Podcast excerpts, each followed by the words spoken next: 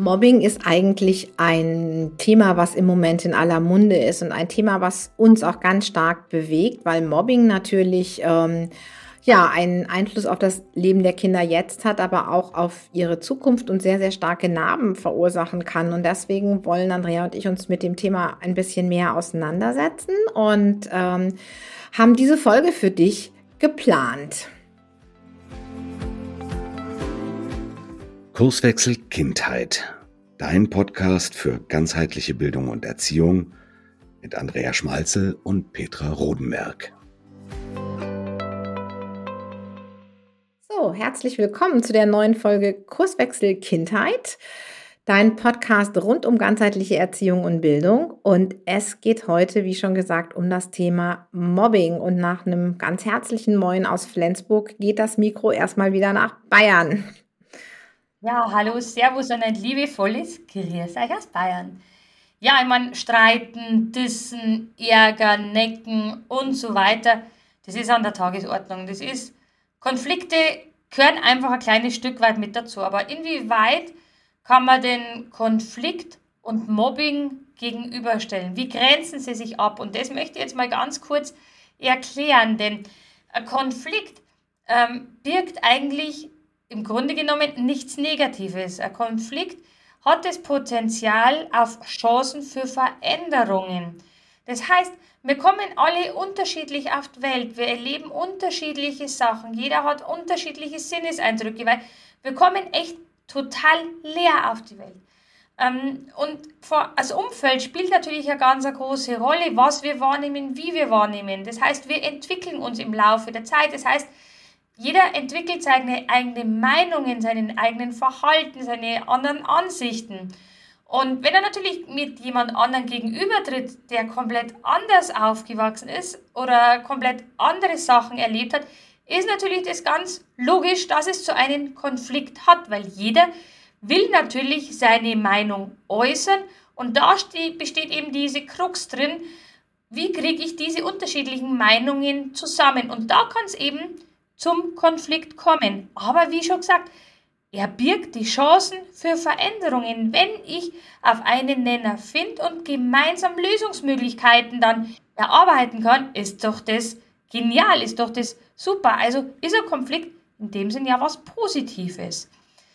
Es ist nur wichtig, wie dieser Konflikt ausgetragen wird, dass er konstruktiv wirklich gelöst wird und ganz wichtig, ohne Gewalt. Dass ich weiß, wie kann ich meine Meinung äußern, dass ich auch bereit bin, Kompromisse ein kleines Stück weit einzugehen.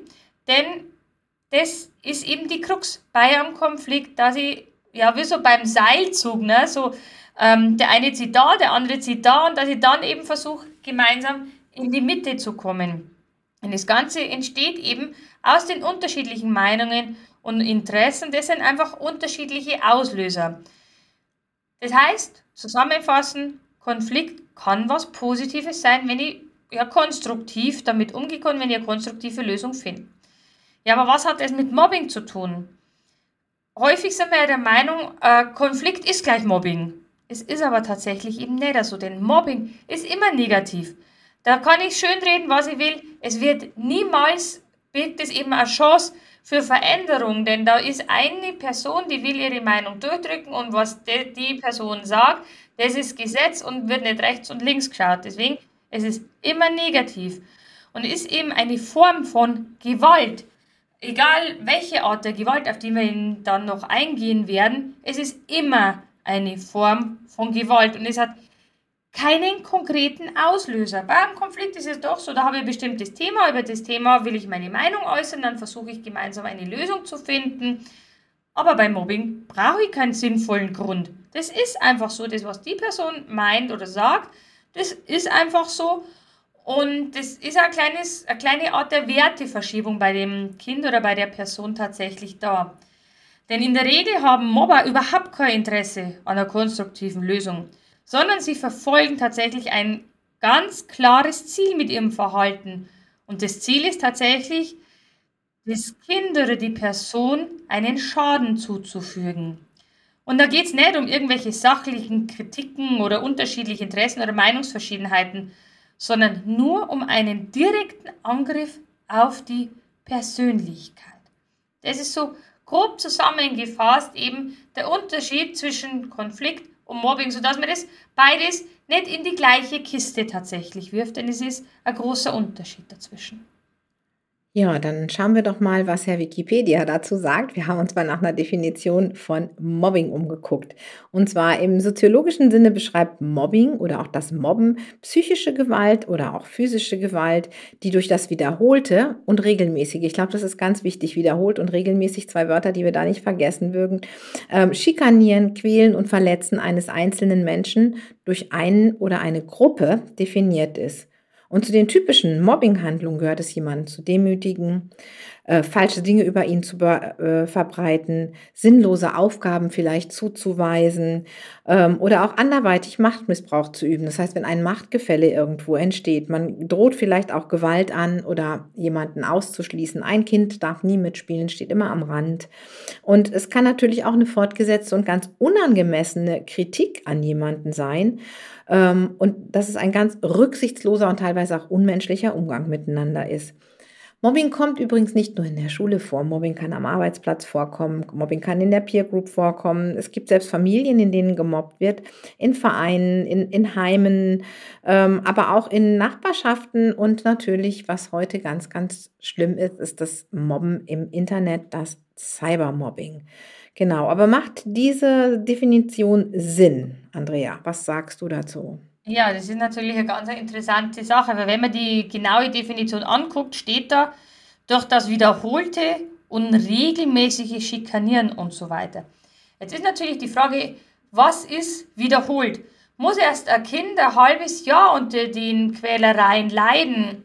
Muss das erst ein, ein ganzes Schuljahr durchleben, bevor was äh, unternommen wird, bevor es ernst genommen wird, ähm, muss das sein. Also dieses wiederholte, ja, was ist wiederholt? Einmal am Tag, einmal in der Woche, einmal in einem viertelten Jahr. Also aus meiner Sicht macht diese Definition tatsächlich relativ wenig Sinn, denn es kommt ja immer ganz darauf an, wie nimmt das Kind das auf. Es gibt ein Kind, wo zum Beispiel ähm, eine zwei Wochen lang beispielsweise ständig von einem anderen Kind dumm angeredet wird. Das hat ein sehr gutes Selbstvertrauen, ein Selbstwert, Selbstbewusstsein. Ich denke, weißt was, das ist deine Meinung, ist okay. Rutscht man, in Bayern sagt man, rutscht man Buckel runter. Und ein anderes Kind wird aber komplett nach der ersten, nach dem ersten blöden Kommentar total dran zerbrechen. Das heißt, muss es regelmäßig sein? Nein, es kommt immer ganz darauf an, wie das Kind wie das Kind das aufnimmt, wie kann das Kind damit umgehen, wie ist der Selbstwert des Kindes.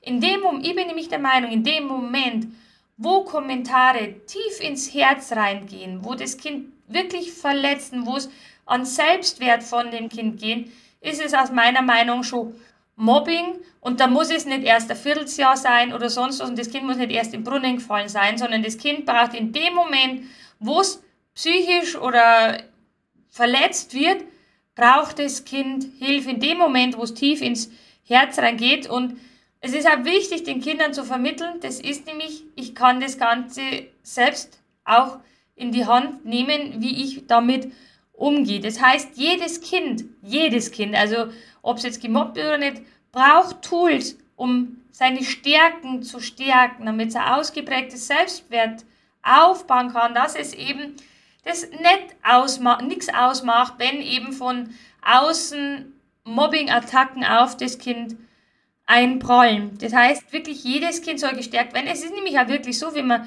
Peter und ich ja eingangs schon diskutiert haben, jedes Kind kann letztendlich in diese Situation reinrutschen. Jedes genau. Kind kann es irgendwo treffen und zusammenfassend kann Mobbing folgendermaßen beschrieben werden. Mobbing ist ein aggressives, schädigendes Verhalten. Mobbing ist immer Gewalt. Mobbing ist systematisch gegen eine Person gerichtet. Mobbing ist ein Gruppengeschehen. Und das wird häufig auch, ähm, hat man häufig nicht wirklich am Schirm, denn es gibt ja auch die Zuseher, Zuseher, die Anfeuerer. In dem Moment, wo ich nur zuschaue und nichts unternehme, dem Kind nicht helfe, nicht hinter dem Kind stehe, wo gedisst wird, unterstütze ich letztendlich tatsächlich auch diese Mobbing-Situation. Dann gibt es natürlich die Anfeuerer noch, die sagen, ja, cool, wie geil, den unterstützen wir jetzt und so weiter. Es ist ein Gruppengeschehen. Und Mobbing kommt häufig wiederholt und über längere Perioden vor, von Wochen bis hin zu Monaten. Und da ist es tatsächlich so, dass die Person, die gemobbt wird, deutlich unterlegen ist. Es handelt sich um ein Machtungleichgewicht. Und wenn Kinder damit wirklich zu tun haben und zu kämpfen haben, brauchen sie einfach Tools, um damit einfach richtig umgehen zu können. Es ist eine ganz extreme Entwicklung zu sehen. Da hat die Petra jetzt ja, eine, ein paar wissenschaftliche Daten und Fakten für euch. Ja, es gibt ähm, natürlich wie zu allem Studien und da ist ja die Bertelsmann ähm, Stiftung auch ganz führend, wenn es um sowas geht. Und da gibt es hier die Studie Children's Worlds von äh, Professor Sabine Andersen und Renate Möller. Und das Ergebnis hat uns doch sehr, sehr geschockt und gestresst, ähm, weil jedes dritte Kind in Deutschland leidet unter Mobbing. Entweder ist es tatsächlich betroffen oder es hat Angst, Opfer zu werden. Jedes dritte Kind, stell dir mal vor, du hast eine Klasse mit 21 Schülern vor dir sitzen, dann sind sieben Kinder, sind entweder betroffen oder haben einfach Angst davor. Ich finde, das ist, ähm, das ist eine unglaubliche Zahl, mit der wir auch was tun müssen und genau das haben wir auch vor. Aber das ähm, Schlimme daran ist eben auch, wenn wir äh, an Grundschulen gehen, 30 Prozent, muss man sich vorstellen, als diese Studie 2019 gemacht wurde, haben knapp 30 Prozent der befragten Jungen und Mädchen angegeben, dass sie im vorausgegangenen Monat gehänselt, ausgegrenzt und absichtlich gehauen worden sind. Ich finde, das ist gerade in der Grundschule ziemlich heftig. Wir denken, dass da das Problem vielleicht noch gar nicht besteht, aber auch da besteht es schon. Und deswegen sind wir auch gefragt. Und ähm, ja, Andrea, wie kann so ein Mobbing aussehen? Ja, das Mobbing hat natürlich viele Gesichter. Ne? Zum einen ist psychische Mobbing, das kann natürlich ganz, ganz heftig sein ähm, indem ich zum Beispiel ein Kind komplett ausgrenze, indem ich es ignoriere, indem ich nichts mit ihm zu tun haben will. Da meint man immer, ja mein Gott, ist ja nicht so schlimm, aber was macht es mit einem? Wie gesagt, man muss es immer vor Augen halten und so habe ich das tatsächlich an mir verinnerlicht. In dem Moment, wo Worte oder Taten oder ein Verhalten tief ins Herz gehen von den Betroffenen, ist es aus meiner Sicht Mobbing, weil in dem Moment, führt es dazu, dass das Kind Selbstwert verliert, nicht mehr weiß, wie toll das ist. Es wird sich in seiner Persönlichkeit nicht mehr entwickeln können, weil es einfach Angst dazu, davor hat, wie reagieren die anderen drauf. Und ich finde es total dramatisch, weil tatsächlich die Kinder können sich in ihrer, in ihrer Individualität nicht mehr entfalten. Und da sehe ich das ganz, ganz fürchterlich. Und da ist eben dieses psychische Mobbing ganz gravierend, weil wir denken häufig als Erwachsene, naja, ist ja halt nicht so schlimm, wenn die die ignorieren, aber was macht es eben mit dem Kind? Und die Folgen habe ich da ja gerade äh, schon gesagt, weil das Kind kann nicht mehr zeigen, wie geil das ist, wie genial das ist, wie, wie einzigartig individuell ist. Es wird ihre Fähigkeiten Angst davor haben, diese nach außen zu zeigen, zu verbreiten und das ist ganz gruselig. Und dann spielt natürlich auch dieses verbale Mobbing eine Rolle. Das ist natürlich sichtbarer, ne? wenn er wenn man durch Worte beschimpft wird, ähm, ist natürlich, hört man das dann und sieht man das dann auch und nimmt man auch ganz dolle wahr, weil eben auch das Körperverhalten oder die Körperhaltung des, des Kind, wo mobbt, auch erkenntlich dadurch ist. Und das verletzt natürlich Kinder ganz enorm. Cybermobbing, ganz krass, wenn man da mal im Internet rein googelt, ist das irre, wie da sich die Zahlen entwickelt haben. Und was bei Cybermobbing, in Bayern sagt man hinterfotzig ist, es gibt kein Anfang und gibt kein Ende. Früher war einfach ähm, so, das Kind ist in die Schule gegangen, das mobbt man, geht heim, gut ist es. Mit dem Cybermobbing hört es aber nie auf. Es verwischen tatsächlich die Grenzen und äh, das Schamgefühl, jemand anders blöde Worte ins Gesicht zu sagen, ist natürlich wesentlich niedriger, weil ich habe schneller geschrieben ähm, oder per WhatsApp oder was eingesprochen, als dass ich jemand direkt ins Gesicht sagen muss. Also da ist die Grenze ja sehr, sehr verwischt und das ist einfach grausam, was da teilweise wirklich abgeht. Und da gibt es natürlich das physische Mobbing, wenn ich jemand anderen tritt, äh, was wegnehmen, er Schlag, jemand hau. Auch das ist offensichtlicher. Das kann ich wesentlich besser eben als Lehrkraft, als Eltern und so weiter erkennen. Im Gegensatz zu dem Cybermobbing, wo ja häufig die, das Umfeld überhaupt nichts davon mitkriegt oder auch eben dieses physische Mobbing. Und dann gibt es eben noch viele, viele andere Arten als Mob äh, an Mobbing-Aktivitäten, die man eben häufig gar nicht sehen oder erkennen kann. Deswegen heißt es immer, seid einfach wirklich sensibel für das Thema und schaut euch das an. Und wie ich schon vorhin gesagt habe, egal welches Kind, es braucht immer das Bewusstsein, seine Stärken zu stärken und die Kompetenz für ausgeprägtes Selbstbewusstsein, damit es dem Ganzen aus dem Weg gehen kann. Er hat gesagt, jedes Kind kann da rein tappen, wie wir schon gehört haben. Es braucht keinen konkreten Auslöser. Wenn ein Kind jetzt keine Ahnung, also wenn ein Kind, wo eben seine Bedürfnisse noch nicht befriedigt hat und einfach heute halt der Meinung ist, boah, heute ärgern wir mal alle mit einer blauen Hose. Schon kann das Ganze wirklich losgetreten werden und schon kann dein Kind vielleicht zum Mobbingopfer tatsächlich werden, weil es eine blaue Hose hat. Es braucht keinen konkreten Auslöser. Oder es braucht keinen konkreten, sinnvollen, rationellen Grund, dass das Kind tatsächlich loslegen kann. Deswegen braucht jedes Kind Unterstützung. Und da möchten wir euch jetzt drei Tipps noch an die Hand geben, die, die einfach jedes Kind braucht, aber ganz speziell Kinder, die eben vielleicht schon mit dem Thema Mobbing zu kämpfen haben oder schon ihr dafür sensibilisiert worden seid, eure Kinder vor Mobbing zu schützen, also Mobbingprävention zu starten. Zum einen heißt es eben hier Resilienz steigern, da es eigentlich nichts hilft beim Mobber, also das Kind, wo das letztendlich zu starten, weil das Kind, wo mobbt, hat tatsächlich Bedürfnisse, die einfach nie befriedigt worden sind und sucht ein Ventil, das an andere auszulassen. Das heißt, euer Kind muss gestärkt werden, solchen Attacken also stark dagegen zu halten. Lernt dem Kind Fokus auf das Positive, um dadurch nicht so angreifbar sein zu können. Und auch wenn es angegriffen wird, immer wieder den, den Kopf dafür zu haben, hey, ähm, es gibt noch andere Dinge im Leben, die richtig geil sind und da den Fokus drauf zu setzen. Und da immer hinzugucken, weil da liegt tatsächlich die Energie. Die Energie liegt im Positiven. Wenn ich natürlich immer mehr Energie auf das Negative sitze, wird natürlich äh, die Fokus aufs Negative sitzen, wird natürlich auch immer die Energie dahin fließen, wo das Negative ist. Das heißt, Fokus aufs Positive. Und das Kind braucht auf jeden Fall die richtigen Tools und die richtigen Verhaltensregeln. Wie gehe ich in bestimmte Situationen um, wenn zum Beispiel mir das Käppi weggenommen wird oder mein Mäppchen weggenommen wird und so weiter. Und da gebe ich schon das Mikrofon ein kleines Stückchen weiter an die Petra, denn da ist natürlich ja immer wichtig und auch bei unserem ganzheitlichen Ansatz spielt es natürlich immer eine Rolle, wo sind die Ursachen, dass man nicht nur immer die Pflaster auf Symptome kleben, was natürlich unser Credo in der Akademie ist, immer die Ursachen zu erforschen, was steckt dahinter, hinter so einem Verhalten. Genau, und die Ursachen sollen jetzt gar nicht entschuldigen und sagen, das Kind, das gemobbt hat, das Täterkind, wie es manchmal so schön heißt, ich sage es immer gerne in Anführungsstrichen, ähm, ist jetzt vielleicht nicht so schuld, weil es ja Ursachen gibt. Nee, die Ursachen geht es uns jetzt eher so ein Stückchen darum zu gucken, was können wir denn präventiv tun. Denn wenn wir die Ursachen kennen, woraus Mobbing entsteht, dann können wir vielleicht die Bedingungen schaffen, dass gar nicht erst gemobbt wird. Denn das muss der Gedanke sein.